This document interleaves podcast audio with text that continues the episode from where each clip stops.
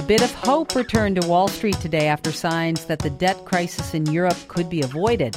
That sent stocks up a percentage point.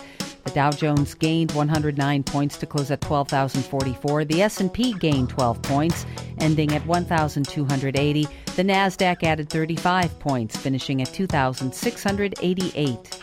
With me to discuss the week ahead in business and economics is WNYC's business editor Charlie Herman. Hi Charlie. Hi Amy.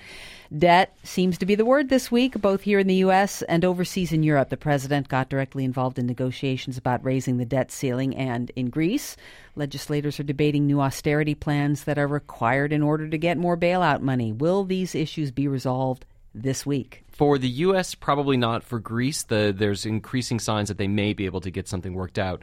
You know, here in the U.S., the president met with the Senate Majority Leader today, Harry Reid, uh, to talk about uh, the debt ceiling. The the talk sort of fell apart last week, and, and the big problem here is that the Democrats and Obama they want either tax increases or they want some tax breaks ended, which would lead to increased revenues uh, to the Treasury. And the Republicans don't want that. They don't want anything that would increase revenues. They want more spending cuts. So they're really at an impasse. In the situation in Greece, uh, some French banks have basically decided that they own a lot of Greek debt. That they are coming up with a plan to basically slow down uh, the process of Greek paying of Greece paying them back. So that'll give Greece a little more time. And on Wednesday, the uh, government there is expected to vote on some austerity measures, similar to here in the U.S. But tax increases are definitely a part of what you're seeing over there, and it's likely that could pass. And if it will, uh, they would get some more of the money that's uh, that they're hoping to get to help bail them out. The stock market has been edging down the past couple of weeks. Is this because investors are worried about uh, lack of a deal on the debt ceiling? That may be part of it, but it, it, I think it's probably more the economy overall. We're sort of stalled right now. Uh, we're not going backwards, but we're not really going forward. Um, if you look at uh, Treasury bills, that these are what the government issues, that's still being bought a lot, and and the actual interest rate that's being paid is very low, which indicates that people are willing to take a low interest rate because they still think that the U.S. government is issuing safe deals. Anything else you're looking at this week? We get Case Shiller report, which is the housing report tomorrow. We'll have auto sales. That'll give us a sense of how much people are buying, which is probably still pretty low. We just got some figures this morning that consumers really are not buying a lot. So we'll keep an eye on how the consumer's doing. WNYC's business editor Charlie Herman. Thanks a lot. Thanks, Amy.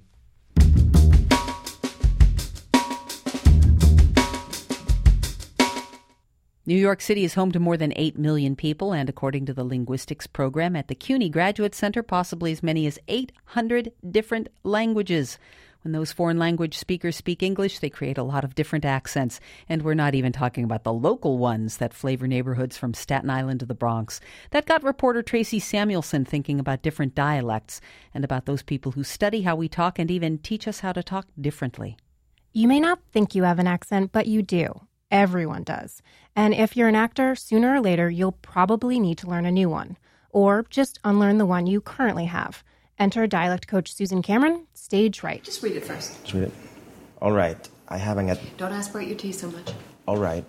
I have an admittedly insane idea. Actor Juan Carlos What if I don't Infante speaks you English fluently, It's but just, with a um, bit of a Spanish you know, accent. It's going to haunt me for the rest of my life. Okay, so that's a little staccato for the rest of my life instead of for the rest of my life. Cameron is helping him develop a neutral American dialect, even though she personally happens to be fascinated by regionalisms. It's funny, whenever I go on a bus or a subway, I can't read or anything like that because I just tune into the sound. I'm going, hmm, okay, well, Long Island. Learning or unlearning these regionalisms is surprisingly technical. There are 48 sounds in the English language, and lessons can move syllable by syllable.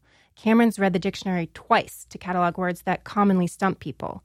She can do pretty much any accent on request, even a variety of Southern dialects. Here's Arkansas Paula loved drawing landscapes of foliage in autumn. and Texas. Paula loved drawing landscapes of foliage in autumn. In addition to private clients, Cameron teaches at the New School in NYU. She works on film sets and has a book about dialects coming out in August. She also works with foreigners who come to New York for business and want to improve their ability to communicate in meetings or conference calls. After all, your voice can be your first chance to make a good impression on a new client. It's so much about who you are, how you're perceived, how what people think of you. Um, it's so integral to who you are. With all this talking, Cameron says some days she just wants to come home to complete silence. But then it can be fun too, like convincing the guy at the corner store you're from somewhere else. For WNYC, For WNYC, I'm Tracey Samuelson. I'm Tracey Samuelson. That was good. You can listen to the entire New York Works series at our website, wnyc.org, and let us know who you think we should profile. This is the Financial 411 on WNYC.